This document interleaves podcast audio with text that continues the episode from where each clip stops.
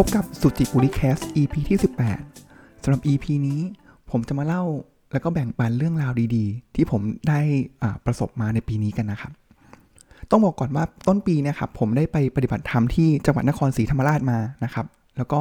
ผมได้พบกับคุณลุงท่านหนึ่งครับ คุณลุงท่านนี้มีชื่อว่าคุณลุงวาลิน ปัจจุบันคุณลุงวาลินก็น่าจะอายุมากกว่าผมประมาณ 2 เท่านะครับ ก็ประมาณเกือบอประมาณ 70 ปีได้นะครับ คือเมื่อปฏิบัติธรรมเสร็จแล้วเนี่ยครับผู้ร่วมปฏิบัติธรรมแต่ละคนนี่ยครับก็จะได้มีโอกาสได้มาพบปะพูดคุยแลกเปลี่ยนความคิดกันประมาณ 1 วันกว่าๆนะครับ ซึ่งก็เป็น 1 จุดเริ่มต้นเป็น 1 วันที่มีความหมายมีค่าสำหรับผมนะครับ แล้วก็เปลี่ยนแปลงความคิดเป็นแรงบันดาลใจของผมในหลาย ๆ ด้านเลยนะครับคุณลุงวาลินพื้นเพเป็นคนจังหวัดพังงานะครับ เท่าที่ผมทราบ แล้วก็มีการไปมาที่สุราษฎร์บ้างนครศรีหรือว่าที่กรุงเทพบ้างนะครับ แต่ว่าหลักๆแล้วตอนนี้ปัจจุบันคุณลุงอาศัยอยู่ที่จังหวัดพังงานะครับ คุณลุงเป็นคนที่ร่างกายแข็งแรงครับ แล้วก็พูดจาฉะฉานดูกระฉับกระเฉงมากนะครับ แล้วก็คุณลุงเล่าให้ฟังว่าคุณลุงเนี่ยได้มาปฏิบัติธรรมแนวทางของท่านโกเอนกาที่เราไปเจอกันเนี่ยครั้งนั้นเป็นครั้งแรกนะครับ แล้วเราก็ได้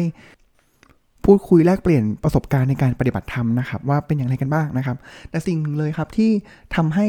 ผมในวัย 34 ปี และคุณลุงที่อายุมากกว่าถึงเท่าตัว คุยกันได้อย่างสนุกแล้วก็ออกรถออกชาตินะครับ ก็คือสิ่งที่เรามีความสนใจร่วมกันก็คือเรื่องของหนังสือครับ แต่ว่าหนังสือก็ในแนวทางของหนังสือเนี่ยอาจจะมีการแตกต่างกันบ้างนะครับ แต่ว่าในหลาย ๆ เล่มที่เราพูดคุยเนี่ยก็จะมีความคล้ายคลึงกันนะครับ ไม่ว่าจะเป็นเรื่องของเซเปียนหรือว่าเรื่องของอ่า search inside yourself นะครับที่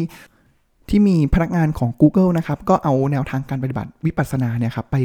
ใช้ในอองค์กรของ Google แล้วก็ค่อนข้างฮิตกันมากเลยทีเดียวนะครับ แต่ว่าหนังสือแนวที่คุณลุงเนี่ยอ่าน แล้วก็ผมรู้สึกว่าเฮ้ย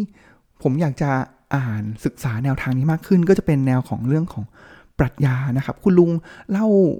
เกล็ดเล็กเกล็ดน้อยของไม่ว่าจะเป็นนักปรัชญาตั้งแต่สมัยยุคกรีกเลยครับอริสโตเติล เพลโตเองนะครับ หรือว่าจะเป็นกูรูของอินเดียต่างๆ ไม่ว่าจะเป็นท่านกฤษณะมุรตินะครับ ที่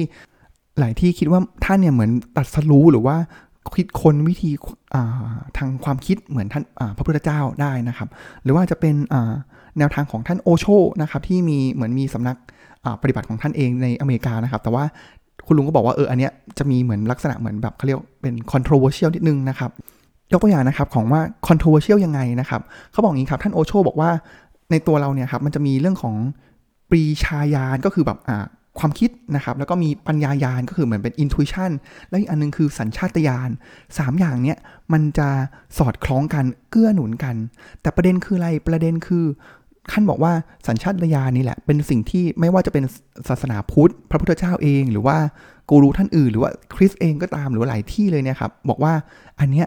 มันเป็นตัวที่ขัดให้เราอะไม่สามารถเหมือนบรรลุหรือขัดไม่ให้เราเหมือนไปกักมันไว้ครับสัญชาตญาณก็คือหลักๆ เลยก็คือเรื่องของเซ็กส์เป็นต้นนะครับ เพราะฉะนั้นแล้วแนวทางของท่านโอโชเนี่ยครับในอาศรมที่ปฏิบัติเนี่ยก็คือฟรีเซ็กส์นะครับมันก็จะได้ดูว่าเออมัน controversial นิดนึง แต่ว่าในหลักคิดหรือหลักปรัชญาแล้วเนี่ยก็ถือว่าโอเคเลยนะครับ อันนี้ผมก็ลองอ่านตามที่คุณลุงแนะนำมานะครับ หรืออาจจะเป็น นักปรัชญานักคิดร่วมสมัยหรือมากขึ้นนะครับ ก็จะเป็นไม่ใช่ร่วมสมัยสิ อาจจะเป็นประมาณยุคปี 1950 นะครับ ไม่ว่าจะเป็นของ Hermann Hesse นะครับ Henry David Thoreau Ernest Hemingway นะครับ ก็เป็นหนังสือหรือว่าผู้แต่งที่คุณลุงวารินทร์เนี่ย ก็แนะนำให้ผมเนี่ย ลองศึกษาอ่านดูนะครับ แต่แต่แต่แน่นอนครับว่าทางพุทธศาสนาเราทั้งสองคนเนี่ยครับ มี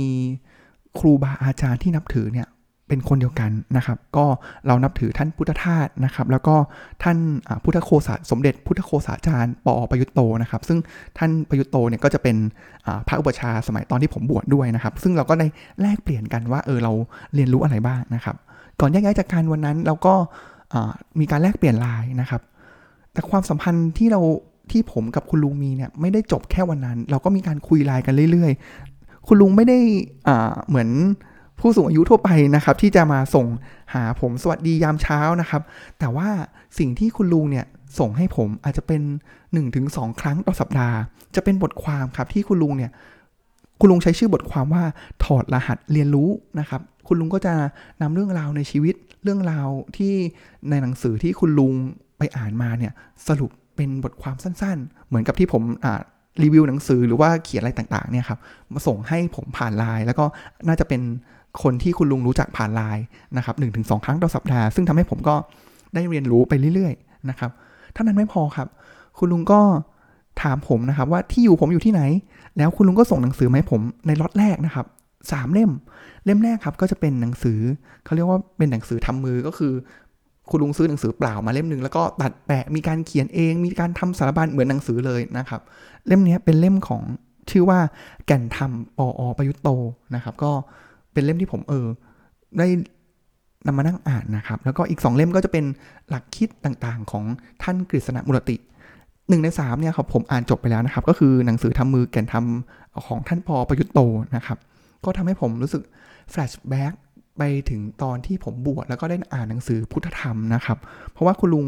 ดึงเกร็ดสำคัญ ไม่สิต้องบอกว่าดึงแก่นสำคัญของหนังสือพุทธธรรม หรือว่าแนวทางการสอนของท่านปอประยุตโตมานะครับ ก็จะเป็นเรื่องของโยนิโสมนสิการ แล้วก็ไตรสิกขาเน้นที่เรื่องของศีลสมาธิภาวนานะครับ แล้วก็ในหนังสือ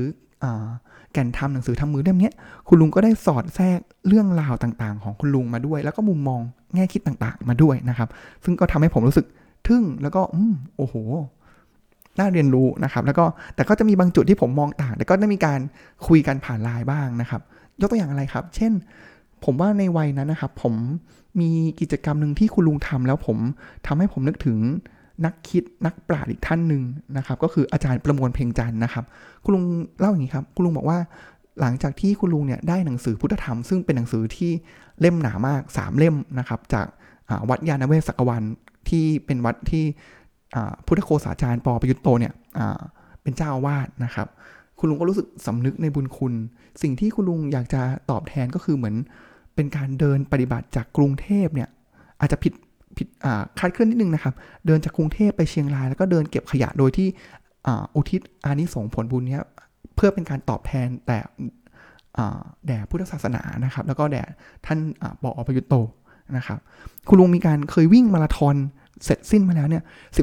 ครั้งนะครับ แล้วก็แต่มีมุมนึงครับที่ผมเห็นต่างก็คือ คุณลุงเนี่ยจะนับถือท่านววชิระเมธีนะครับ แต่ผมก็คิดว่าเห็นด้วยนะครับในแง่ของหลักธรรมที่ท่านสอนภูมิธรรมของท่านนะครับ แต่ว่าแนวทางของท่านที่ผมเคยไปคลุกคลีมา เกี่ยวกับความเป็นพุทธพาณิชย์เนี่ยผมก็บอกว่าเฮ้ยพอเรามันมีประเด็นเรื่องนี้แล้วทำให้ผมก็เกิดข้อสงสัยในตัวของท่านววชิระเมธีนะครับ ซึ่งเราก็เห็นพ้องต้องกันนะครับ ว่าเออโอเค เรา เห็นด้วยในเรื่องของหลักธรรม แต่ว่าเรื่องพุทธพาทิตเนี่ยก็จะเป็นจุดที่ผมรู้สึกไม่ได้ศรัทธานะครับ คุณลุงสอนให้ผมอย่างหนึ่งครับว่าเราไม่ควรเป็นแต่ผู้รับอย่างเดียวนะครับ ผมก็คุณลุงผ่านโลกมาเยอะแล้วอ่านหนังสือมาก็เยอะมากกว่าผม ก็จิตใจผมก็อยากจะแบ่งปันหนังสือของผมไปบ้างแต่หนังสือของผมก็จะเป็นแนวภาษาอังกฤษบ้าง หรือเป็นแนวที่ธุรกิจจ๋าบ้างอะไรเงี้ยครับ ซึ่งผมก็ไม่สามารถจะแบ่งปันหรือแชร์ได้ เพราะว่าไม่ได้อยู่ใน สิ่งที่อาจจะเป็นสิ่งที่คุณลุงให้ความสนใจมากนักนะครับ ก็เลยมีโอกาสถามหนังสือต่างๆไปนะครับ ก็สุดท้ายแล้วก็เลยหาหนังสือได้ 2 เล่ม แล้วก็แชร์ให้กับคุณลุงบ้างนะครับ ก็ซื้ออันนี้ซื้อไปให้คุณลุงนะครับ ก็จะเป็นหนังสือของ Humankind ของ Rutger Bregman นะครับที่ผมเพิ่งรีวิวไปนะครับ ก็ผมว่าเป็นหนังสือแนวคิดที่ดี แล้วต่อยอดจากหนังสือ Sapiens ที่คุณลุงเคยอ่านนะครับ แล้วก็หนังสือ Be Water My Friend ก็เป็นหนังสือที่ สรุปปรัชญาแนวคิดของบรูซลีนะครับก็ก็แชร์คุณลุงไปนะครับ แต่ว่าผมว่ามันก็เป็นวัฏจักรของการให้และรับนะครับ หลังจากนั้นคุณลุงก็ส่งหนังสือมาให้ผมอีก 3 เล่มนะครับ หนังสือ 3 เล่มที่คุณลุงเคยพูดถึงเลย ก็คือหนังสือของชัมบาลาเต๋าแห่งฟิสิกส์แล้วก็อีกอันนึงที่น่าสนใจชื่อหนังสือน่าสนใจแล้วผมคิดว่าอาจจะหยิบขึ้นมาอ่านเร็วๆนี้เลยนะครับ ก็คือ when things fall apart เมื่อทุกอย่างพังทลาย หนทางฝึกจิตใจเมื่ออยู่ชีวิตอยู่ในภาวะวิกฤต นะครับ ก็จะเป็นอันที่เออน่าสนใจแฮะแล้วก็อยากจะหยิบขึ้นมาอ่านนะครับ จะเห็นได้เลยว่าหนังสือของคุณลุงเนี่ยจะเป็นแนวจิตวิญญาณ ปรัชญานะครับ ที่เป็นอีกช่วงเป็นหนังสือกลุ่มหนึ่งที่ผมรู้สึกว่าผมเริ่มแสวงหาสิ่งเหล่านี้มากขึ้นในชีวิตนะครับ อาจจะถึงเริ่มใกล้ถึงวัยมากขึ้นแล้วนะครับ ก็ช่วงนี้ผมก็เลยฉีกแนวมาอ่านหนังสือแนวนี้มากขึ้นนะครับ กล่าวมาถึงตรงนี้นะครับ เมื่อกี้ไลน์ผมก็เด้งขึ้นมานะครับ คุณลุงก็ส่งไลน์เข้ามาหาพอดีเลยนะครับ ผมมีถามคุณลุงไปครับ เกี่ยวกับเรื่องอแนวคิดของขงจื้อเล่าจื้อนะครับ คุณลุงก็บอกว่าเฮ้ยคุณพัดหนังสือแนวเนี้ยเดี๋ยวผมมีคุณลุงคุณลุงบอกว่าคุณลุงมีหนังสือแนวนี้อยู่ เดี๋ยวไม่ต้องผมไม่ต้องซื้อนะ เดี๋ยวคุณลุงเนี่ยซื้ออส่งมาให้นะครับ ก็รู้สึกเออรู้สึกโชคดีนะครับ ที่ชีวิตหนึ่งได้มาเจอกับผู้คนที่หลากหลาย แล้วก็เจอคนที่เมตตา ตัวเราเองด้วยนะครับ ถึงจุดนี้แล้วเนี่ยก็ผมก็อยากจะชวนเพื่อนๆคิดนะครับว่าเออจริง ๆ แล้วเนี่ยโลกเนี่ยมันกว้างใหญ่แล้วเราสามารถเรียนรู้นอกจากสามารถเรียนรู้จากหนังสือได้แล้วเนี่ยครับเราสามารถเรียนรู้จากบุคคลคนหนึ่งบุคคลที่ดูเหมือนเป็นคนธรรมดาธรรมดาคนหนึ่งแต่ว่าจริง ๆ แล้วเนี่ยมันมีมุมแง่คิดต่างๆ ที่เราสามารถเรียนรู้ได้นะครับสำหรับวันนี้ก็ขออนุญาตแบ่งปันเรื่องราวที่ผมรู้สึกอิ่ม อิ่มเอมใจนะครับสำหรับวันนี้นะครับ แล้วก็หากมีข้อคอมเมนต์หรือว่าอะไรอย่างไรเนี่ยก็สามารถที่จะติดต่อผมมาได้เลยนะครับสำหรับวันนี้ก็ขอกล่าวคำว่า สวัสดีครับ